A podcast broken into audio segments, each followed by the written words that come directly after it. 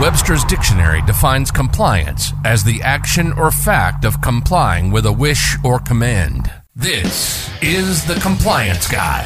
The Compliance Guy. As a healthcare provider or healthcare professional, navigating the muddy waters of compliance can get tricky. And that's why we're here. Helping you mitigate risk while increasing your profitability. This is the Compliance Guy. Now, here's your host, Sean Weiss.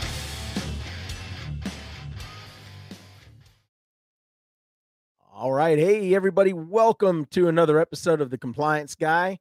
It is Tuesday, the 30th of August in the great year of 2022. As always, I want to begin by saying thank y'all so much for tuning in, logging on, and just hanging out with me for a little while. But as you've already figured out, it is Tuesday, so that means it's a hashtag Terry Tuesday on the Compliance Guy. And I'm joined by my great friend, Terry Fletcher, out in California. How are you, my friend? I am good. Good morning. Good morning.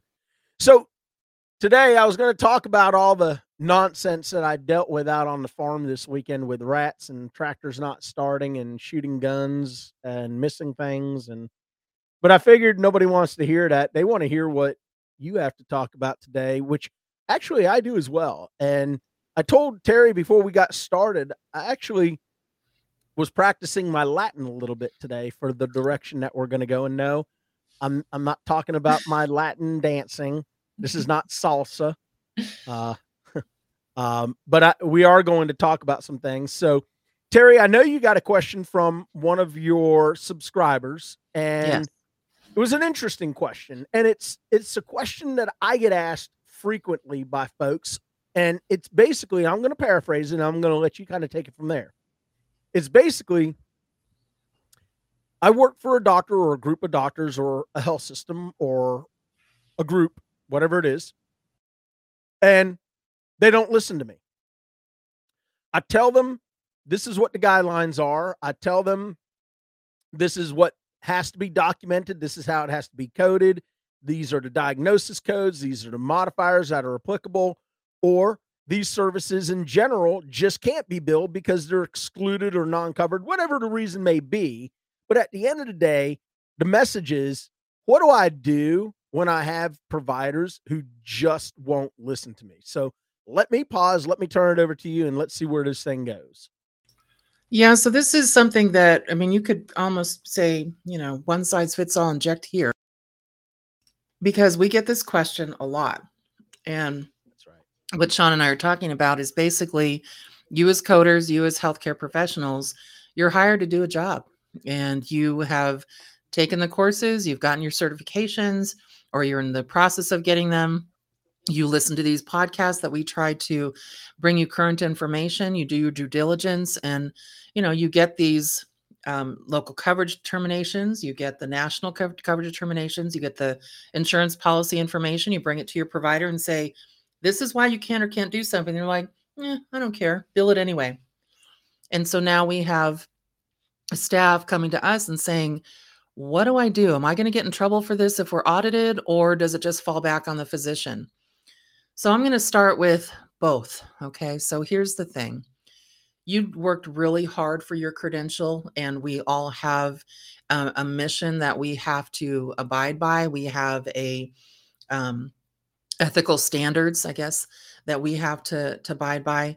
And if we're told not to do something, we're not supposed to do it. I know that sounds silly, but if we're told that we can't do it, if something's bundled or included, or your contract provision that you sign says that you can't bill it this way, or Medicare says, hey, we feel that this is inclusive of this code, or you have an MUE of, of three today, which is a medically unlikely edit, meaning how many you can do in a, in a given date, and you're trying to bill for seven.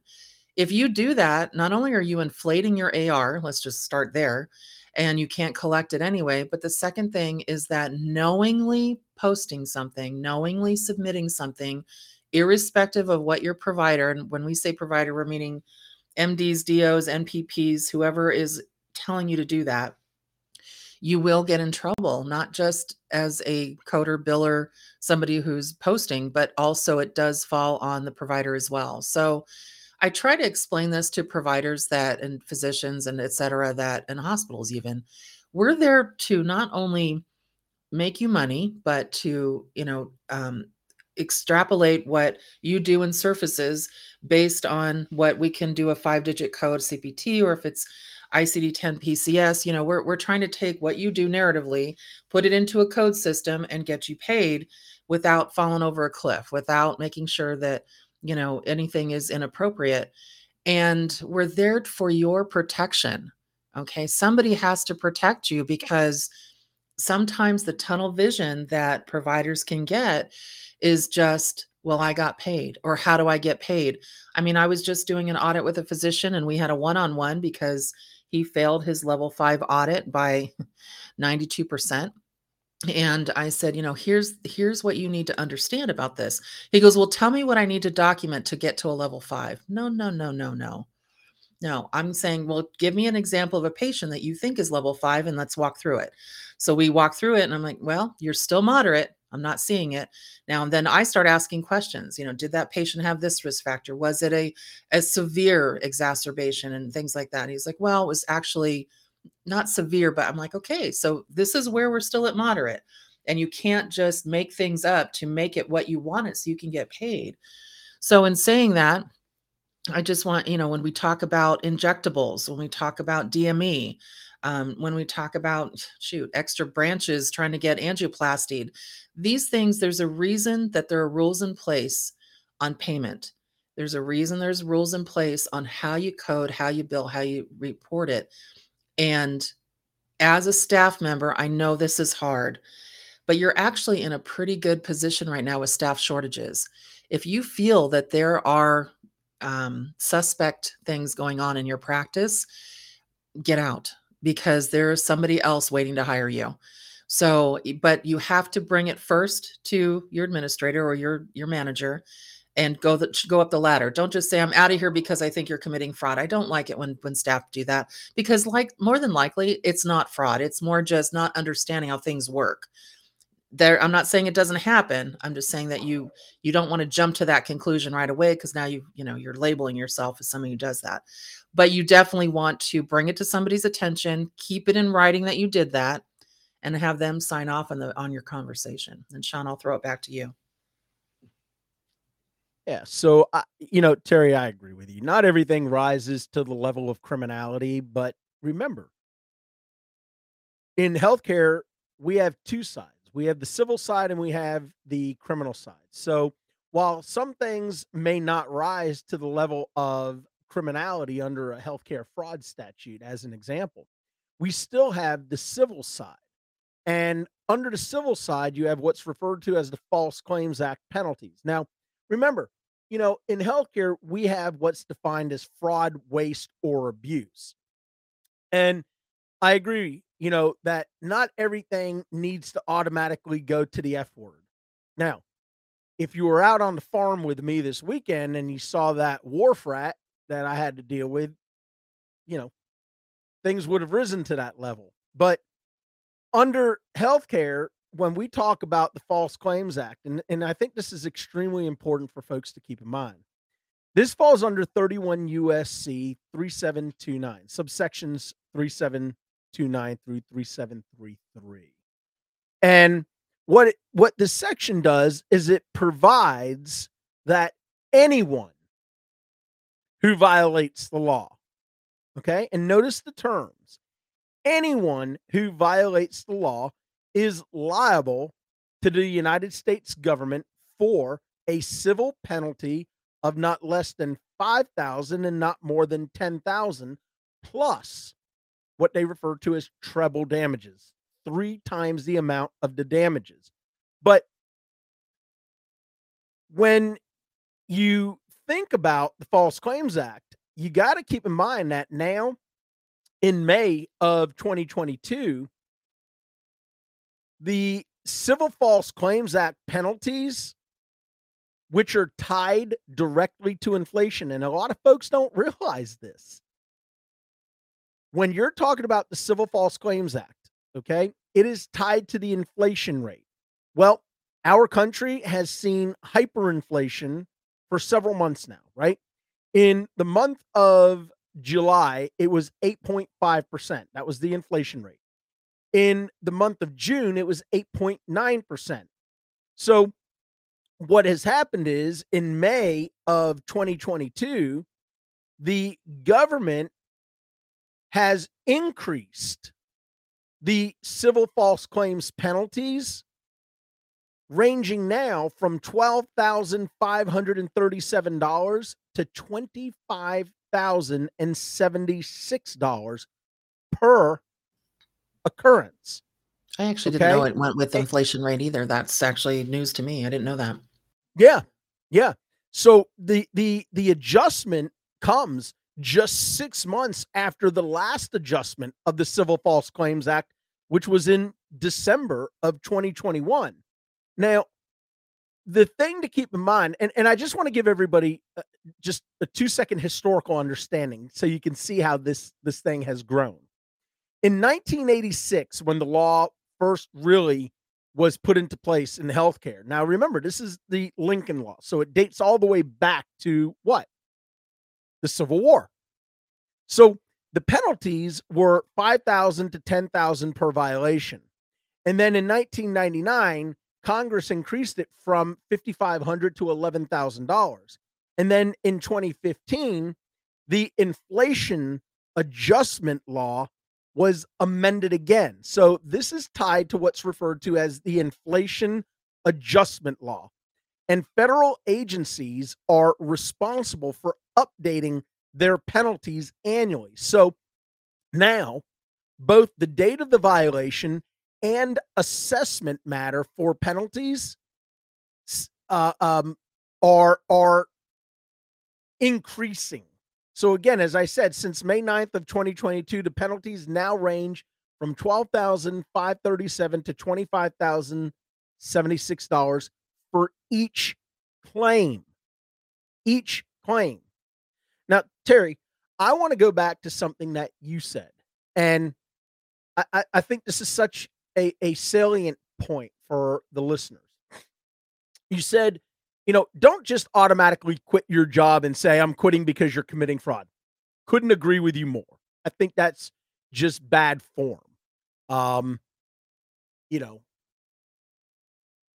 talk to your supervisor, talk to the managing physician, talk to the president of the organization, whoever it is. if you're in a larger organization, you have an anonymous tips line, use that. Or go to the Office of Compliance and talk to the compliance officer. But you raised a great point, which was put in writing the the issues or concerns that you have and present those to the individual. Now, I would love to see the person who you're bringing this to their attention of I would love for you to be able to get a signature from them acknowledging that you presented this to them and that they are aware of what you consider to be potential violations. Odds are nobody's going to want to sign for legal ramification reasons for a whole myriad of reasons. But having that chain of emails having that um um you know string of uh, communication. you know written communications. Right. you, terry. Um i think those are i think those are so important. And then you know the reason why I, I bring that up is because we deal with what you know what are referred to as qui tam lawsuits right? And terry i know you're you're widely familiar with qui tam lawsuits, but for some of our folks that are listening, and, and, and I'm going to see if you actually know this one. Um, a qui tam lawsuit for our folks who are listening that are not 100% familiar with it. Um, this is a type of lawsuit that is a civil action that's brought in federal court where individuals known as a relator file suit on behalf of the United States government against another party alleged to have committed fraud against the government. And if a qui tam relator prevails in that lawsuit, they are typically entitled to a portion of the co- recovery. Now, here's here's the question that and Terry, I, I'm just I'm just asking because well, I'm just asking. Do you do you know what qui tam actually means? It's been a while, so no. Okay. It's been a while. So so so this is kind of a fun trivia thing, and my, this is why my wife says your head is full of such useless information. So what qui tam means is in the name of the king. Okay, and it is actually a shortened term for a Latin phrase, qui tam pro domino rege quam pro se ipso in hoc parte sequetur. Try saying that three times. And Have you the fallen off the rails already? The phrase roughly means he who sues in this matter does so on behalf of the king as well as himself. So that's where the phrase qui tam comes from.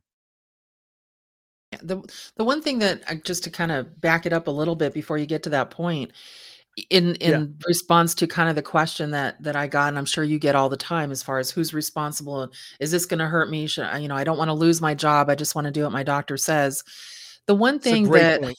yeah that you have to keep in mind too and this is to the listeners you know remember anything you bring to a physician to your administrator to anybody do not just bring a complaint without backup meaning that you are saying and it's not really shouldn't be classified as a complaint it's really saying you know what? This is a practice. This is something that i've noticed in our workflows that's happening and this is what i found from a published guidance that's saying we can or cannot do it so i would like to just bring this to your attention and see if we can fix it and let the physician know that we have to do it this way.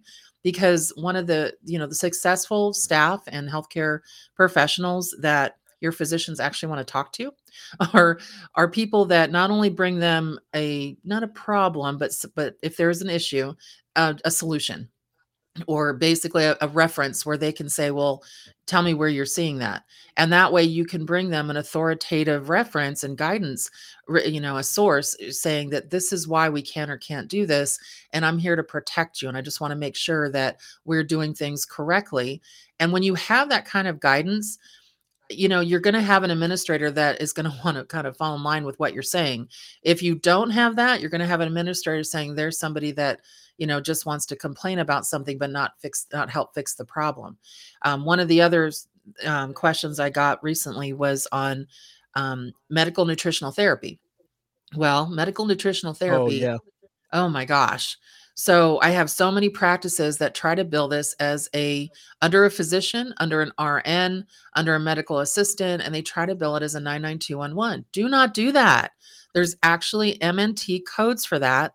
And it's so specific for Medicare. It has to be done by a registered dietitian for diabetes, chronic kidney disease, renal disease. I mean, you have to, you know, there's there's a specific um, or if you had a kidney transplant, there's four specific diagnoses and that's it. And they're like, well, you know, my doctors, we're a bariatric practice and we just feel like it's really good business to have that. And I said, it is, but that doesn't mean you could charge for it.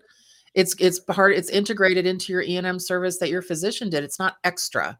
You know, it's not an extra service. Um, I have a, an oncologist that he says, you know, we really need to uh, see if we can get paid um, for the um, MNT or for group services to talk to patients about, you know, not d- dealing with herbal um, herbals um, because on chemo it's, it's very contra um, indicated. And I said, okay. I Right. go, is, uh, do you, do you are you asking if that's part of your risk factor on the morbidity and um, complexity on the medical decision making? He goes, no, I want something extra. I'm like, there's nothing extra. I'm like, that's not extra. That's part of your conversation in the medical decision making. And then I get the, you know, the physicians' offices that are saying, well, we're a renal clinic and we need to, we have a registered dietitian and we want to have these services integrated. Great. Now I have somebody that understands what these services are.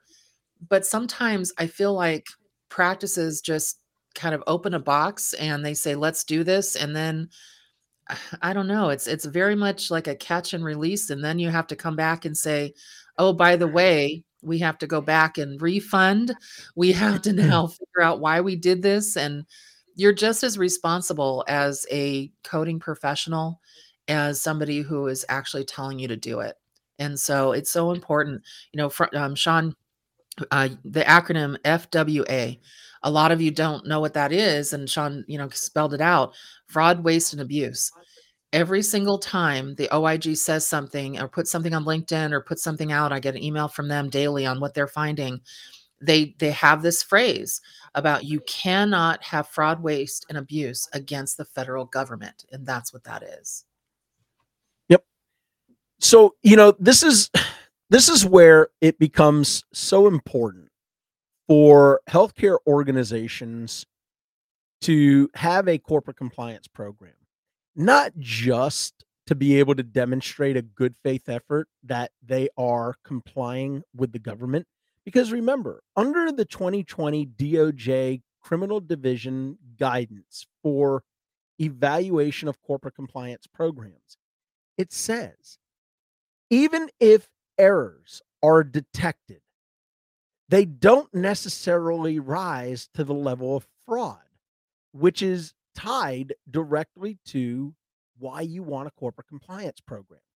But to Terry's point, you need to have policies and procedures in place as an organization so that when you have employees that have been with you for a while or you have new employees that are onboarding we're able to share with them the reasons why we do what we do. Because remember, somebody may have come from another organization, and in that organization, they heard that doing X, Y, and Z was fraudulent, or it was abusive, or it was wasteful.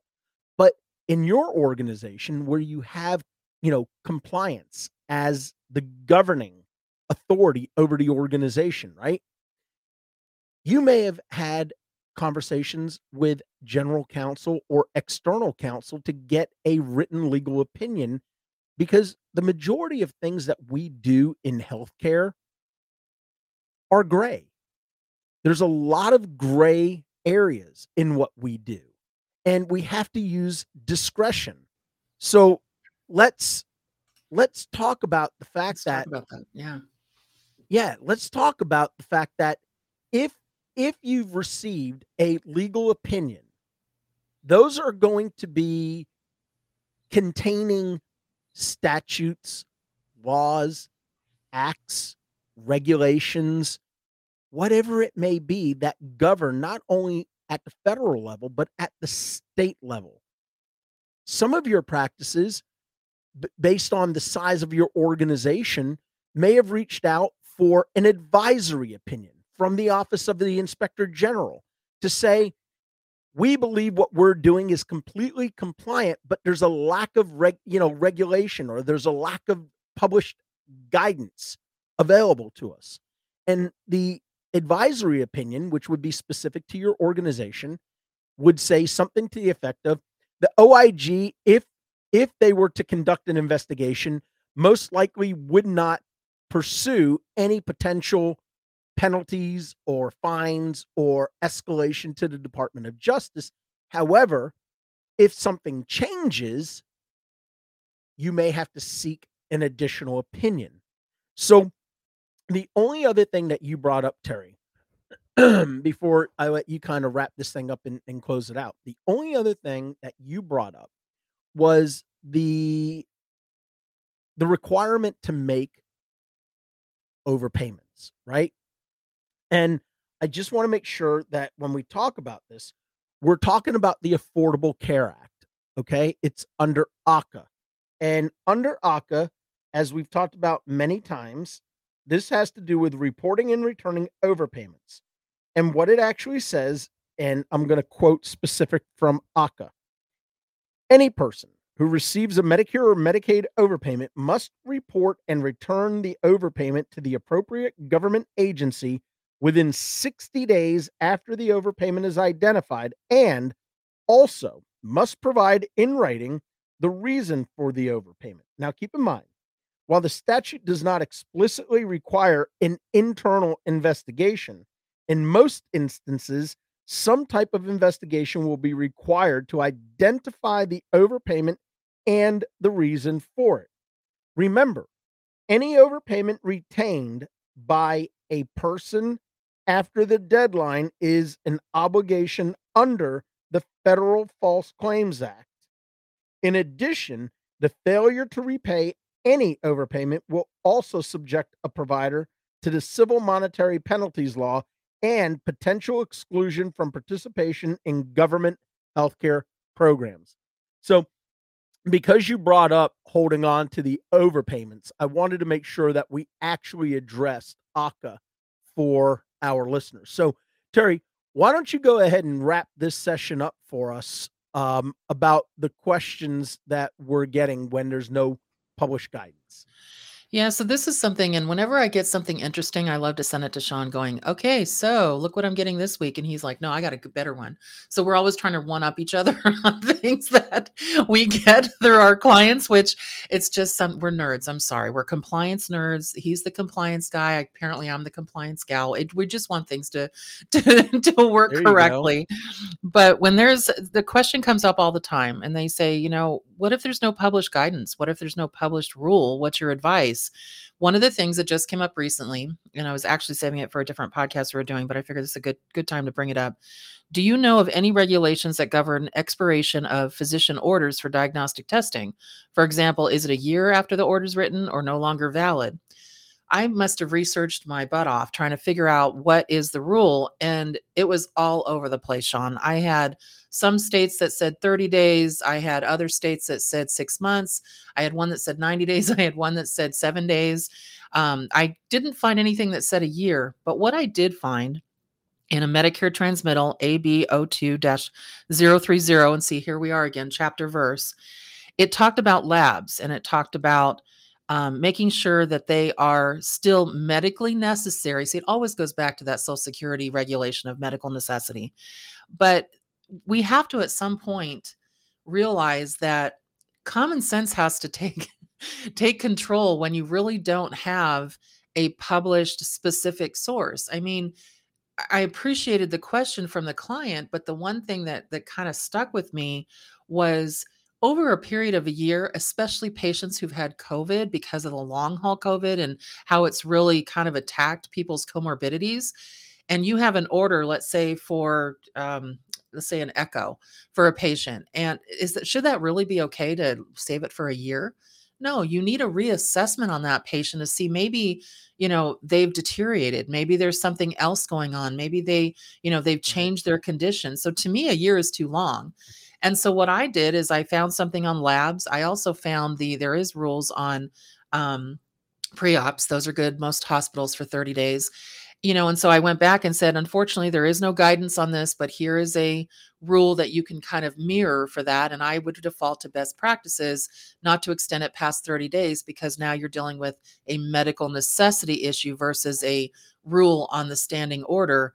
And that seemed to suffice the client, but I could see her going back to her provider and him saying, well, if there's no rule, it's good for 10 years. So, you know, th- this is where yeah. I get a little nuts when we, when everybody always wants a specific rule to everything. And sometimes you just go, okay, well, common sense and best practices would be, you know what, 30 days is good. Yeah. No, I agree with you. And, you know, because you keep bringing up these points, Terry, you're, you're making my brain go into hyper drive. You know, you, you brought up medical necessity. And you brought up reasonable and necessary. So what what is a what is a practice to do in the event there is no published guidance, right? What do, what do you do in the event if there's no national coverage determination or if there's no local coverage determination? What do you do? I mean, you well, here's the, here's the thing, real quick. Practices. Well, go before ahead. you go into that, here's something. Remember on yeah. the last compliance roundtable we did, Stephanie brought up something, and then I had brought up something, And I think Christine did too. Remember the last things we were talking about where there was some published guidance, but it wasn't specific.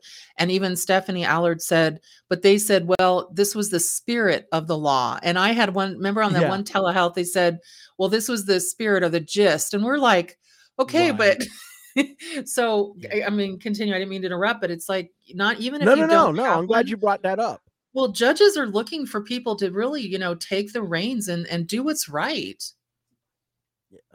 Well, you know, it's really interesting, and and you know, I want to I want to save the the part about judges for maybe next week or another day, because there is a ton of inconsistency in the rulings that are being handed down in administrative law judge cases from the Office of Medicare Hearing and Appeals. Um, I I I do probably fifty plus ALJ hearings a year. I mean, between Amanda Wesh and you know Liles Parker and you know some of these other firms that do a ton of administrative hearings. But what I was going to say is in the absence of an NCD or an LCD, you have to refer to chapter 3 of the Medicare Program Integrity Manual. Specifically, it's 3.6.2.2 and it is titled reasonable and necessary criteria. And the section itself applies to the Medicare administrative contractors, to the comprehensive error rate testing. It, re, it applies to recovery audit contractors, to unify program integrity contractors. And basically, what it says is that in the absence of an NCD, Medicare contractors are responsible for determining whether services are reasonable and necessary.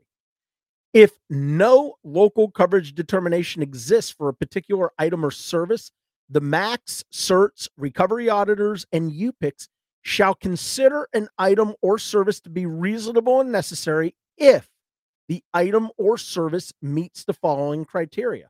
One, it has to be safe and effective. Two, it cannot be experimental or investigational.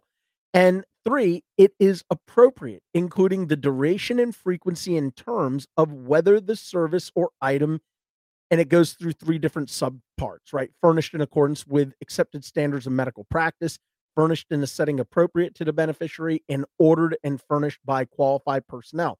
So even though you may look at something and say, well, there's no published guidance on it, that doesn't preclude you from submitting a claim to get reimbursed on it. It just means that you're going to have to have a clinical summary and rationale created to be able to submit to any of those entities that I mentioned just a moment ago for them to make a determination as to whether or not the service is reasonable and necessary. Right. All right, Terry, any any final thoughts that you have on this episode? Um, I think just to our listeners out there, if you're a coder, biller, professional, just make sure that you realize and always keep in mind two things. First of all, you're just as responsible as the provider if you're inputting these charges to get submitted to a payer. And second, That's right. When it comes to um, integrity and making sure that everything is, you know, crossing your T's, dotting your I's, if you're going to bring a problem to your management team, to your provider, if you're a smaller practice, make sure you you have a reference and an authoritative site that you're showing them why there is an issue and also if you can and then also how you'd fix it say you know what? Okay ponder that for a minute. If you're saying they can't do that you want to always give a physician an option saying but we could do this that's what i do in my audits where first thing i do is i tell a physician the good news and then i spring the bad news. So it's like you know what? Your penmanship was awesome but you failed your audit completely. So we're trying i never say that by the way what penmanship is awesome but i'm just saying you want to always have a you know a problem needs to have some kind of solution even if it's something where you're saying we should probably look into doing it this way something that shows them you are there for them you've got their back and it's not just you're there to complain and that's that's how i'd end up my session for it Yeah. I usually start off by saying your point and click is fantastic. Nothing. that's awesome I I was going to say nothing. Your ability to point, yeah, your ability to point and click in your EMR is nothing short of spectacular. However, it's all irrelevant and has nothing to do with the service that you just built. Yeah. And It also mirrors the prior 10 encounters that you had with the patient. I already read this a month ago. Yeah, exactly. Same thing. Exactly. Exactly. All right. So, on behalf of my great friend Terry Fletcher uh, and myself, Sean Weiss, thank you all so much for tuning in, logging on, and hanging out with us just for a little while on today's hashtag Terry Tuesday episode on the Compliance Guy. I'll be back tomorrow, Wednesday, with a daily dose. But until then, be good to yourself, but more importantly, y'all be good to each other. Take care.